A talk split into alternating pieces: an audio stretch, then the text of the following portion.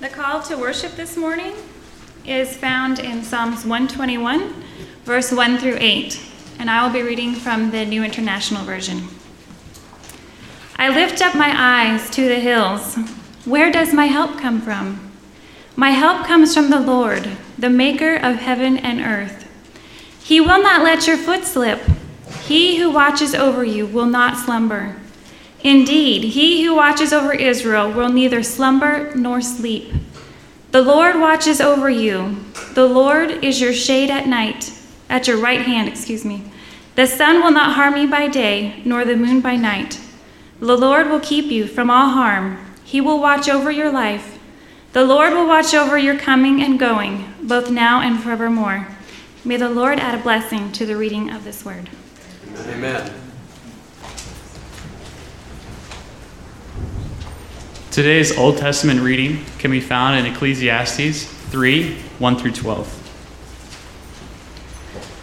There is an occasion for everything, a time for every activity under heaven, a time to give birth and a time to die, a time to plant and a time to uproot, a time to kill and a time to heal, a time to tear down and a time to build, a time to weep and a time to laugh, a time to mourn and a time to dance, a time to throw stones and a time to gather stones, a time to search and a time to count as lost, a time to keep and a time to throw away, a time to tear and a time to sow, a time to be silent and a time to speak, a time to love and a time to hate, a time for war and a time for peace.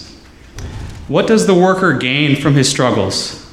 I have seen the task that God has given people to keep them occupied. He has made everything appropriate in its time. He has also put eternity in their hearts. But man cannot discover the work God has done from beginning to end. I know that there is nothing better for them than to rejoice and enjoy the good life. New Testament readings are taken from the book of Galatians, chapter 4, verses 1 through 7, and the book of Hebrews, chapter 13, verses 6 through 8. Now I say that the heir, as long as he is a child, differeth nothing from a servant, though he be Lord of all, but is under tutors and governors until the time appointed of the Father. Even so, we, when we were children, were in bondage under the elements of the world.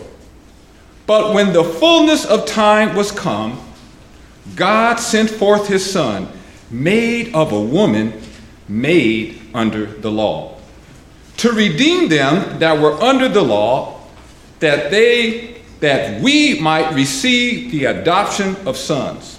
And because we are sons, God hath sent forth the Spirit of his Son into our hearts, crying, Abba, Father. Wherefore, thou art no more a servant, but a son. And if a son, then an heir of God through Christ. Amen. So that we may boldly say, The Lord is my helper, and I will not fear what man shall do unto me. Remember them which have the rule over you, who have spoken unto you the word of God, whose faith follow, considering the end of their conversation. Jesus Christ, the same yesterday, today, and forever. Amen. Amen. want to thank all the participants, particularly the readers. Amen. Excellent job. So, what did you think about that selection of, of text from this morning? Did you hear a theme running through them? Time, God's time, protection, love, commitment, willingness, challenge, story, a gift, your gift from God Did you hear tho- those elements? Well, if you didn't, we're going to cover some more, some more of those. Let's bow our heads. Lord, we thank you for your goodness and graciousness. We thank you for the gift of Jesus, for salvation, for the opportunity to be a partner with you in sharing the gospel. We thank you, Lord, that you have not forgotten us, that you never forget, that you have thought about us and cared for us since before the world was created.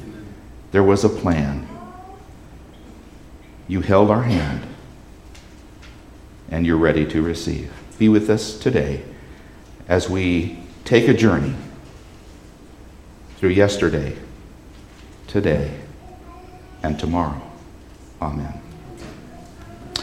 Buckle your seats. We're going to go through about a hundred years before 1215. How's that? Hope I can keep that promise. Don't you? Maybe sooner. Psalm 121. God's everlasting assurance and hope and God's leading and guidance and protection. Galatians 4. God has a plan for everyone, a plan to bring you from slave to son, from slave to daughter, from slave to friend, from slave to freedom. Hebrews 13. God has a plan that's sufficient for you and for me. And it's special for you. It's unique for you, and it's unique for me. Our journeys are different. Our goal is the same. God understands you, He understands your need, He understands your desires, He understands your hardships. And therefore, He customizes your journey for you. He sends to you the needs that are necessary for a point in time, because there is a time in God's plan. God's challenge to us is really are we willing to be part of this journey? Today is my story. I hope you don't get bored. There may be names you recognize or new names you hear. There may be some silliness. There are some things I will talk about today that I haven't said to this many people in my whole life, much less at one time. But it's a story of my journey and how I believe God came to me in my time at the right time. And I would encourage you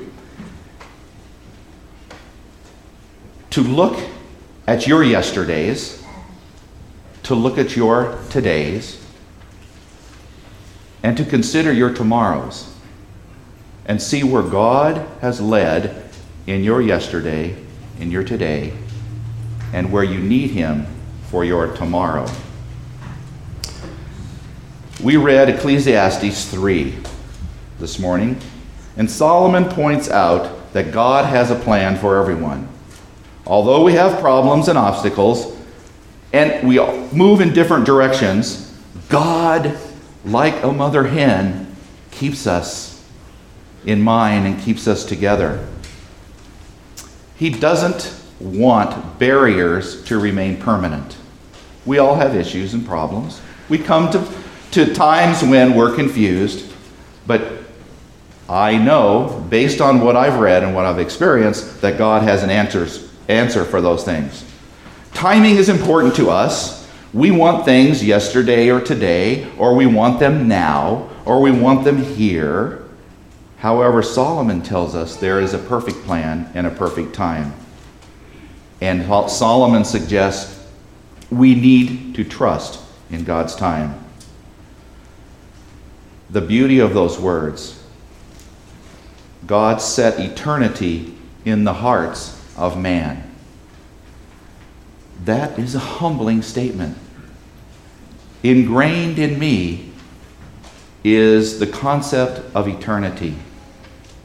And God set that in me and in you because He desires to spend eternity with you. He set in us a spiritual thirst. He set in us a desire to meet Christ daily, a desire to share the joy of salvation with others. And God wants people to help him with this work. Genesis chapter 12 wasn't one of our scriptures, but that's okay. I couldn't have all of them read. Is Abraham's promise. The Lord said to Abraham, Leave your country, verse 1, your people and your father's household, and go to the land that I will show you. I will make you a great nation, and I will bless you. I will make your name great, and you will be a blessing. I will bless those who bless you, and whoever curses you, I will curse. What is that? It's more than a promise, right? It is a promise. It's a promise of a people. But there's a reason God made the promise to people is because he needs people to help him in his work. That's why the promise is there. Do you believe that? Amen.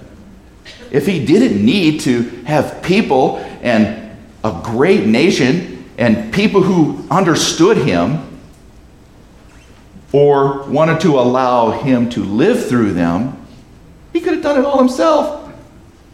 He didn't have to say, Abraham, hey, just take off, man, do your thing. Right? I'll take care of things. No, he desires people. And he set forth a timeline to have that happen. Now, it didn't happen right away, right? The great nation, Abraham, Isaac, Jacob, Joseph, Moses, David, Isaiah, John the Baptist, Paul. Time kept marching on, but God kept working with people, looking for people who would work with Him to bring the everlasting gospel to others, to live a life that reflected His character. How many yesterdays? How many todays? and how many tomorrows? Well, I was thinking about Abraham's promise, and I started wondering God has a promise. God promises me, and He promises you we can have eternal life. He sought us, and He made that promise. Trust, faith, love, and then the challenge willingness. In John chapter 3 is that promise. We know John 3, verse 16. For God so loved the world that he gave his only Son, that whosoever believes in him shall not perish but have eternal life. For God did not send his Son into the world to condemn the world, but to save the world through him. Whoever believes in him is not condemned, but whoever does not believe stands condemned already, because he has not believed in the name of God's only Son. Light has come into the world, but men love darkness instead of light.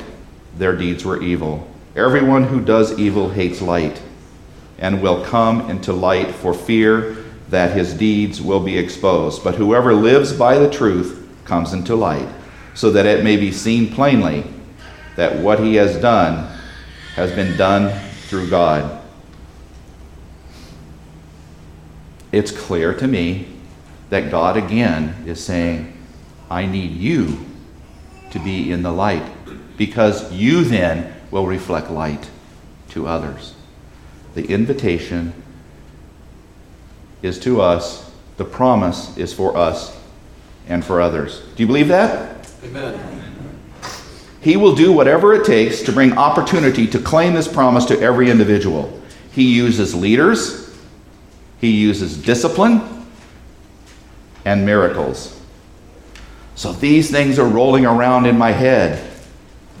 And I began to research how the gospel and the good news came to me because I believe it and there's a challenge to share it. Now, when Pastor Greg asked me to, if I had time to speak this week, it took me about two hours to respond. And after that, I said, okay, oh, okay, I'll do it. And then it was too late, right? I can't back up. And I got to thinking, why, what, what was that hesitation? What was that hesitation? I've been thinking about this journey of mine and where it came from. Uh, maybe I can share it. Maybe it can be a witness. Maybe it can be a testimony. Maybe a burden. I don't know. But I wanted to share my story of yesterday, today, and tomorrow with you. Yours may be similar or different, but rest assured, the promise made in John 3 to you is real. Everyone has a journey of today and tomorrow. Where does my story begin? Ephesians 1. Ephesians 1, verse 2. Grace and peace to you from God our Father, the Lord Jesus Christ. Praise be to God, the Father of our Lord Jesus Christ, who has blessed us in the heavenly realms and with every spiritual blessing in Christ. For he chose us in him before the creation of the world to be holy and blameless in his sight. In love, he predestined us to be adopted as his sons and daughters through Jesus Christ, in accordance with his pleasure and will, to the praise and his glorious grace, which he has freely given us in the one he loves. We have been redeemed. My journey began before I was here. I believe that God knew me before creation. God's plan to reach my heart starts in two locations in the late 19th century, between 1888 and 1899, with the witness of one individual assisting two persons in two locations thousands of miles apart. I want to share those two journeys with you. A weave of yesterdays coming together to create an opportunity for the Holy Spirit's work to be answered in a most wonderful, beautiful, challenging way. In a way that changed lives, changing tomorrows, and changing forevers. Be patient as I go over these two journeys. You may recognize some names. You'll hear some history. You'll hear some facts.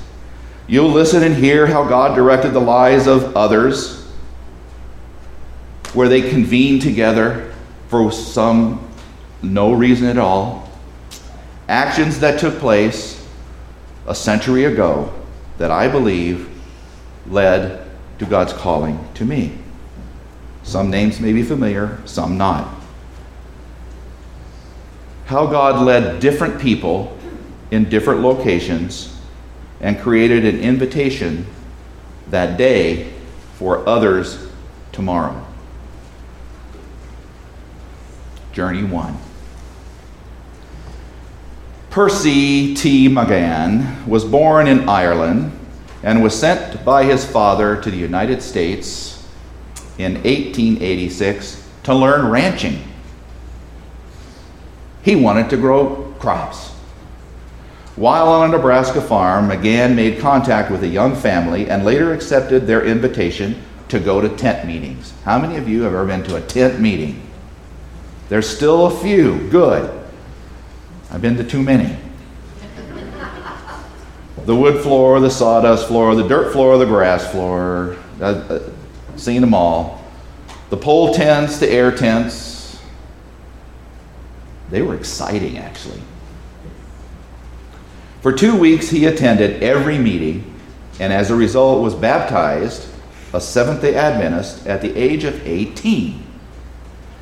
In October of 1888, Magan attended the General Conference in Minneapolis, Minnesota. There he met a woman, Ellen White, for the first time. Following the Minneapolis meeting, Ellen White returned to Battle Creek and he, she learned of Magan's experience and his excitement and his need for, and need for assistance, so she invited Magan to come live with her in her home. Mrs. White soon won Magan's heart, and he listened as she explained Bible doctrines, including righteousness by faith. Now remember, he'd been baptized already. He accepted Jesus as his Savior. Does that make sense? But here he's still talking and learning about the good news in more detail. They studied and talked about righteousness by faith, the history of the Advent movement, the place of the Holy Spirit, the place of prophecy among Adventists, the sanctuary service, Christ's atonement for sin, his spilled blood and salvation, and the three angels' message of Revelation 14. Magan caught a vision of a work and a church that needed to fulfill the Great Commission given by Jesus go into all the world and preach the gospel to everyone. Magan gave up growing crops and he became a preacher and an evangelist. He set out to harvest souls for Christ rather than harvesting crops for profit. After working as a licensed minister for a while, he attended school in Battle Creek, from which he later graduated. In 1889, he accompanied missionary Stephen Haskell as his secretary on a round the world trip. Their goal search for new mission opportunities. From then on, Magan's life was con- in constant motion. On his return to Battle Creek from his tour around the world, he became secretary of the Foreign Mission Board and the head of the Bible and History Department at the college. He helped move the school to Berrien Springs, Michigan. Magan became dean of Emmanuel Missionary College, now known as Andrews University and shortly thereafter co founded Nashville Agricultural and Normal Institute, later known as Madison College. He took the medical course in Nashville and soon after was elected Dean of the College of Medical Evangelists in California, known as Loma Linda University Medical Center. Magan, this Irishman, once learning to grow crops for profit, now a physician taking the lead in God's work focused on the lives of others. He was a man of the hour. It was time on God's time clock for the educational work of the Adventist church to come to age. The doctrinal foundation of a well developed theology was secure. The Adventist church had been organized. The publishing work had grown. The health work was making strides, and now it was time to focus on the education of the youth, to prepare workers for all these established fields of the church work. Magan was tireless in his work for God and the advancement of the gospel of Christ. Through his medical ministry, he touched thousands of lives by introducing them to health and healing with a touch of the gospel. Dr. Magan was asked to accept administrative duties in Los Angeles. It was hoped that he would be able to raise money for the operation of the school. In fact, even his own salary of $23 a week was dependent on him raising the money necessary. Therefore, he was asked to join the faculty on condition that he meet his own expenses in the work. History shows that within a few years he had raised many thousands of dollars for the school, of which his salary was a small part. Besides raising money, Dr. Magan established many contacts with various medical schools and training facilities. Within a short time, the Adventist school was raised to a B level accreditation and later to an A level accreditation. Today, that school, Loma Linda University, is respected around the world for both its philosophy of wholeness, its clinical education opportunities, and the uniqueness of its health focus. In 1993, Wellesley Percy Magan was born to Dr. Magan. He was raised with the same high Christian standards and was taught the value of the gospel of Christ. Wellesley followed his father's footsteps and became a physician, graduating with his medical degree in 1918.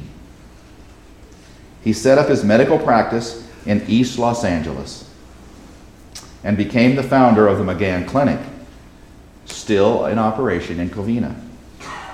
Later, his father, a true servant of the people, encouraged him to continue giving to others, regardless of their abilities to pay.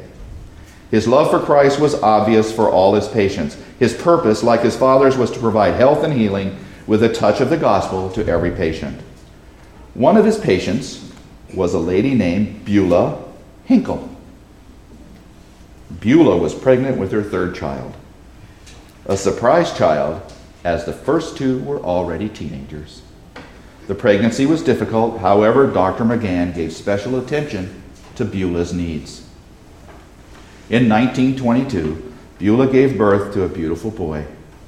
So impressed with the care and love shown by this Christian doctor, Beulah and her husband John gave their son the name Milton Magan Hinkle. Well, that sounds familiar, doesn't it? so now you know the truth. You know my middle name. I will tell you that uh, even my boys were not privileged to that information when they grew up. And in fact, as they entered uh, academy, it became of interest to them and to their friends. For more than five years, they tried to search and find out what my middle name was. That stupid internet. For a $5 fee, one night in a dormitory at PUC, the boys spent hours researching and they found my middle and could not wait to all tell me they knew my middle name, Magan. It's, you know, it's not as bad as a boy named Sue. But there's a lot of, you know, when you're growing up, you just, Megan? Maggie? Well, it's out. And again, more people know now than have known in the past. my Father. An amazing journey set dozens and dozens, decades before, centered on the gospel of Christ. This journey of yesterdays was ignited by Ellen White and carried through by the power of the Holy Spirit, using Dr. Magan to influence my grandparents in realizing there's something special about people who are Christ centered. And I carry that name with me today. But I promised you two journeys. After all, I wouldn't be here if there weren't two. Right? Journey two Colorado. Late 19th century, around 1895. Ellen White was making trips back and forth from California to Battle Creek, Michigan on a regular basis. There was much work to be done. Had to help the Adventist church grow. Its schools, medical facilities in Colorado, in Calif- uh, Central California, Southern California, Battle Creek, keeping things going. The gospel of Christ was to go to all the world, and her focus was assisting God with preparing people who were Christ centered in order to continue delivering the gospel message. On one of these trips, Ellen White frequently stopped in Colorado. She had a niece there who was often sick, and it gave her a chance to continue uh, meeting with her and growing the uh, gospel message in healthcare in Boulder and Denver area. Medical and education facilities were being developed, and her guidance was needed. On one of her stays, Ellen White was invited by a local Adventist to assist her in giving Bible studies to a young family by the name of Miller. Amelia Miller, the wife and mother, was receiving Bible studies, and the Holy Spirit was working hard on her heart. She had a large family, a family of five May, Jim, Mary, Alice, and Francis. Ellen White joined and led the Bible study with Amelia and her family for a period of several days. At the end of the study, Amelia gave her life to Christ and was baptized. Another Christian home was born. In the early 1900s, the Miller family moved to California, as did many others from this nation and the nation to be. And they came to California in pursuit of a better standard of living. At least there were more jobs in California than in any other part of the country. The Miller family, interestingly enough, settled in East Los Angeles. And Amelia began attending the local Adventist church, the Ditman Street Church. As it happens, some families, as it happens with some families, the Christian life experience was not deeply enjoyed by Amelia's children. For the most part, all her children, all five, wandered away from their mother's first love and established lives and families without a Christian focus. Churchgoers on holidays, for sure, but they did not have a daily walk with God. Such was the path chosen by one of her daughters, Alice. Alice married Harold Welliver, and in 1928 they gave birth to a beautiful auburn haired child who they named Helen Amelia Welliver. Within a few years, Harold and Alice had separated and eventually divorced. Helen continued living with her mother, Alice, but most every weekend and many summers, Helen was sent to her grandmother Amelia's home. Amelia, continuing to keep her relationship strong with Christ, attended, still attended the Ditman Street Church in East Los Angeles. Friday night to Sunday with Grandma was enjoyable. In fact, all the time that Helen spent with Grandma was enjoyable. I get to see that now. I get to see grandchildren cry when they have to leave grandmas.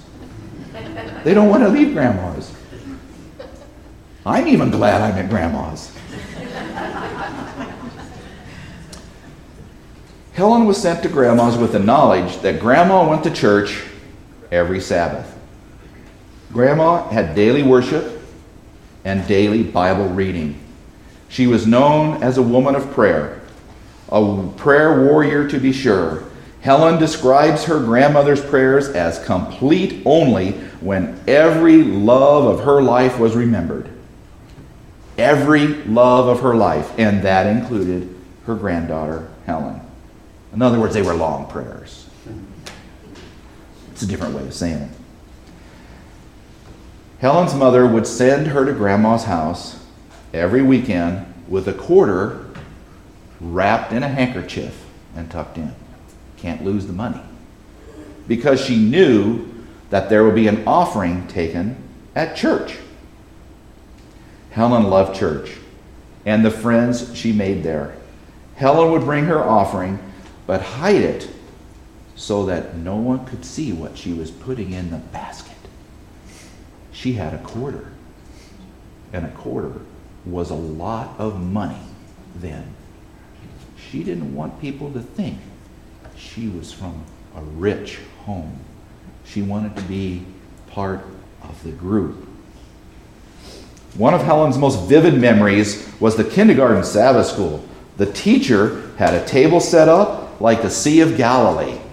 And so you can picture the sandy shore and the nearby hill, but most striking was the visual of a blue mirror on the table. And as Helen looked over and saw her reflection in the blue mirror, she thought about Jesus walking on the water to her. Such were the instructions by her teacher. Years of care and prayer by grandmother helped Helen develop a strong love for God. Helen grew, but never became a member of any church. She felt accepted and valued. Helen remembers this as the great witness of the gospel of Christ by those church members.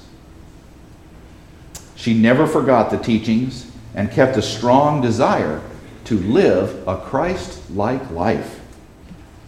Through the love of one Christian and the love and encouragement of Ellen White, Helen's grandmother faithfully lived as a witness to God's love and acceptance.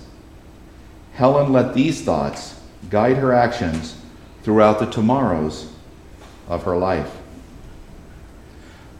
So, here, those are two journeys, two separate journeys apart, yet having a common yesterday connection with Adventist Christianity, a common connection with Ellen White, a common connection with those who understood their role as a witness to, the, to others uh, with the gospel of Christ. Each having an internal and eternal need for something to refresh their tomorrows. So now, yesterday's journeys must intersect. Right? I'm almost there, don't worry. God is sees me now. He's, he sees I'm not too far away as these journeys connect. Post World War II was a growth and expansion time for the country, thousands of soldiers returning to their homes to start lives, some finding jobs right away, others, nothing to do but go back to school and to college. That was the story for returning Navy Corpsman Milton Magan Hinkle. Besides that, it could be a place to meet a special girl. For girls, employment was limited and college was essential for any girl desiring advanced employment. It was also a place where one could meet a nice guy. For Helen Amelia Welliver, college was the answer to making new tomorrows. Both Milton and Helen found themselves attending East Los Angeles Junior College. As it was for every student, economics class was mandatory. However, with the large influx of students, there was a shortage of books. Just not enough to go around. What were the teacher's instructions? Find a study partner and share a book. Milton had a book, so he looked around for a study partner to share it with. He saw a pretty auburn haired girl that caught his eye. Problem was, she had a book to share too. Quick, what do I do? Milton walked over to another student and said, Here, take this book. I have a study partner. and then walked over to that pretty auburn haired girl and said, Hi, my name's Milton, and I'd like to be your study partner. Fate? Strategy? Chance? Destiny? Spirit guided? You call it. It was the beginning of the todays and tomorrows for Milton Magan Hinkle and Helen Amelia Welliver, soon to be Hinkle. God's plan has reached its time. All the yesterdays have brought these two together. I imagine God said, Today I will begin to make all your tomorrows a walk with me. Milton and Helen were married and set up home in East Los Angeles area. Pretty boring, huh? They both worked for a time, Milton with the Santa Fe Railroad and Helen at downtown Bullock Store. Soon children arrived. Milton and Helen and family were a typical 50s family. Three children, two boys and a girl. Milton Jr., you figured that out. My brother Carl, my sister Elaine. Father working on the railroad all the livelong day. That was supposed to be funny. Mother caring for children, getting them to school. My heroes then were Davy Crockett. I had mandatory coonskin hat. I have pictures. And the Lone Ranger, because I supported a two gun holster. My friends only had one gun, single holster. I had two. My mother called me, well, you may find this hard to believe, but I was a little chubby guy. My mother called me Two Gun Goody. I don't know where that came from. But my mother felt a void. The joy she once experienced with her grandmother, Amelia, and at her home, a happiness she once felt with the people of the Seventh day Adventist Church on Ditman Street, just wasn't there in the home. So, with these yesterdays in mind, she thought how to begin to direct the todays to change the tomorrows. Led by the Holy Spirit, she had an idea.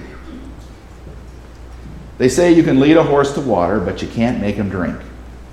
Now, I'm not suggesting my dad was a horse.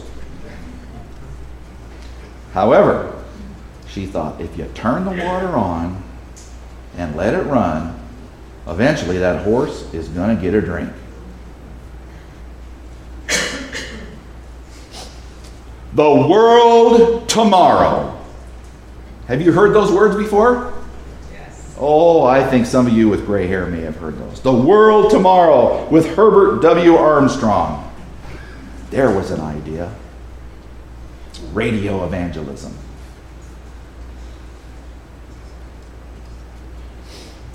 Every night as they went to bed, the radio played The World Tomorrow.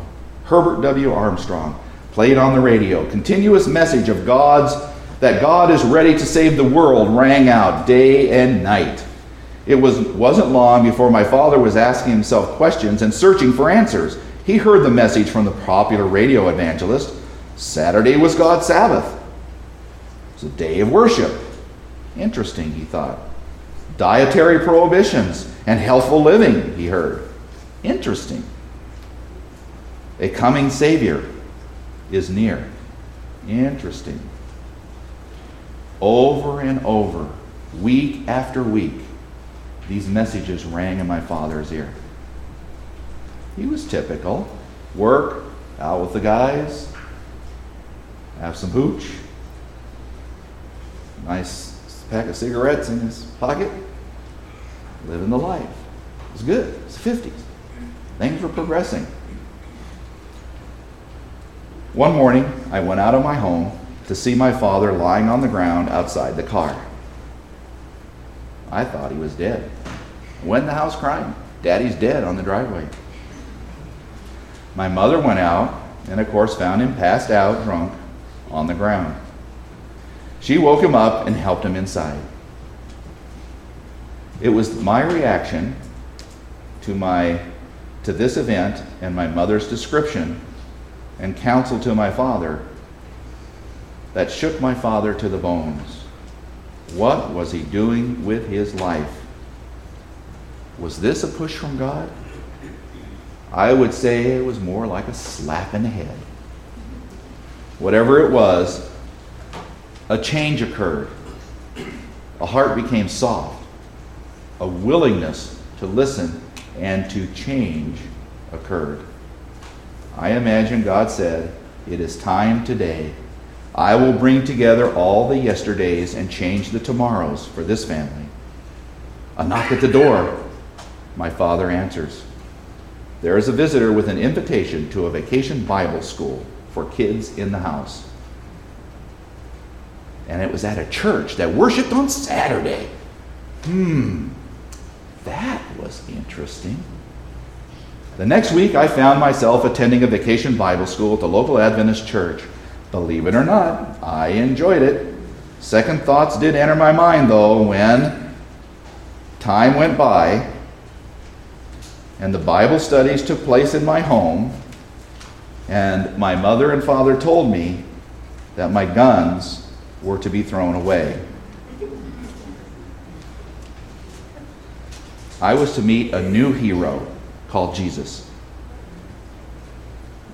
Nevertheless, my family was brought, brought in to know Jesus Christ and the salvation he brings.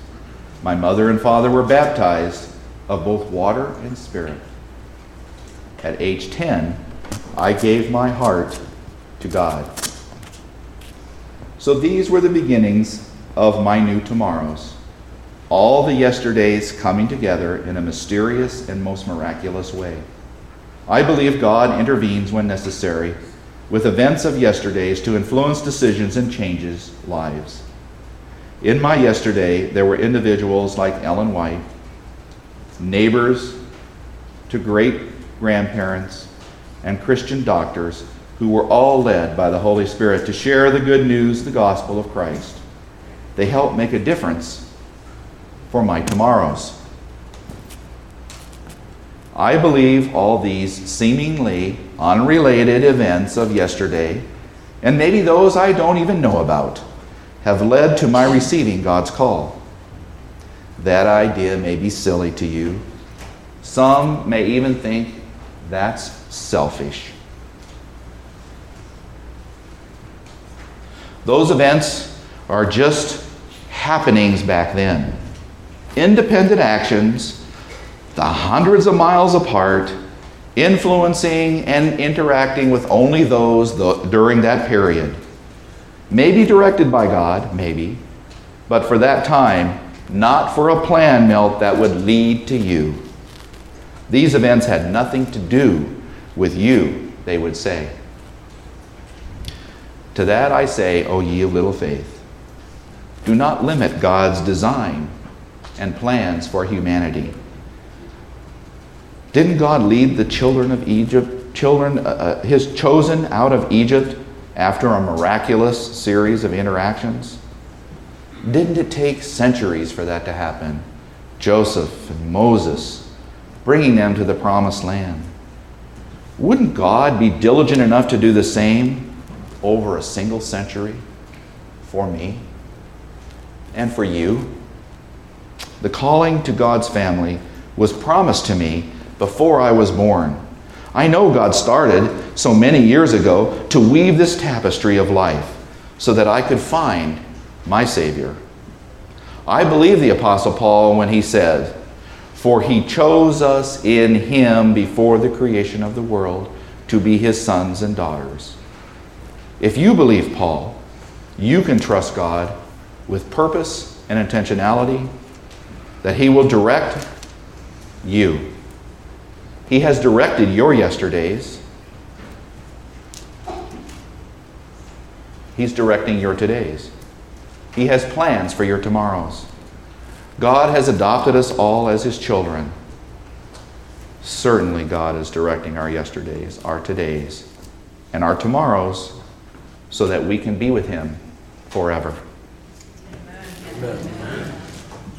Thank you, Lord, for being with us today. Thank you, Lord, for being with us tomorrow. Take us forward from this place, Lord. We open our hearts. We are willing to be your light. Let it shine through us for others. May the gospel, the good news, be reflected in us so that other, others who are in need can have a new tomorrow. In Christ's name, amen.